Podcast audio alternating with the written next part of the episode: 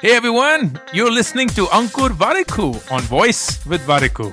On this podcast, I talk to you about entrepreneurship, how to grow in life, manage personal finances, handle failures, and a lot more things that just come to my mind. The episode begins. The story is from my eighth grade. In the Hindustan Times, which is a very big newspaper, especially in north part of India, they had announced a essay writing competition for school kids. And that is when I wrote my first ever public essay. And the essay was about this kid who yearns to go and play downstairs, but his father stops him from doing that. And I vividly describe the disappointment and almost anger that this kid feels each time he's stopped from going downstairs to play. And his dad is a fairly strict taskmaster. Certainly, nothing is moving without his permission. So one day, the kid runs away without anyone's permission. And he goes downstairs to play.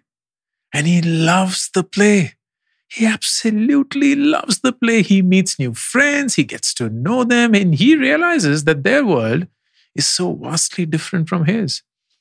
But just as he is enjoying, someone taps him on his shoulders. And to his shock, it is his father. And that very moment, he wakes up. It was a dream. he was dreaming about going downstairs to play. It hadn't happened in reality. And just as he wakes up, he hears his mother shouting from the background Wake up, Ganesha. It's time for school. Your father Shiva will be mad if you're late again. I won that essay competition. I won a grand prize of 100 rupees, which was huge for an 8th standard kid. But the best part about it was my parents' response, who were clearly pleasantly shocked and surprised at my wild imagination. They were like, Where did you even think of the story about Ganesha dreaming about playing on earth?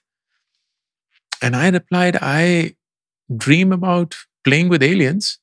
So I thought that gods must also dream about playing with us. And that is the curiosity of a kid. We're born with it. I'm not special. We all are born with curiosity. We don't have to build it. We don't have to work on it. We don't have to read a book on it. We are born with it. But over time, society crushes it. We stop dreaming. We stop dreaming. We stop imagining. We stop challenging. And we accept the norm as the truth. And the current world becomes our reality but it takes a kid within us to dream a future that is far beyond.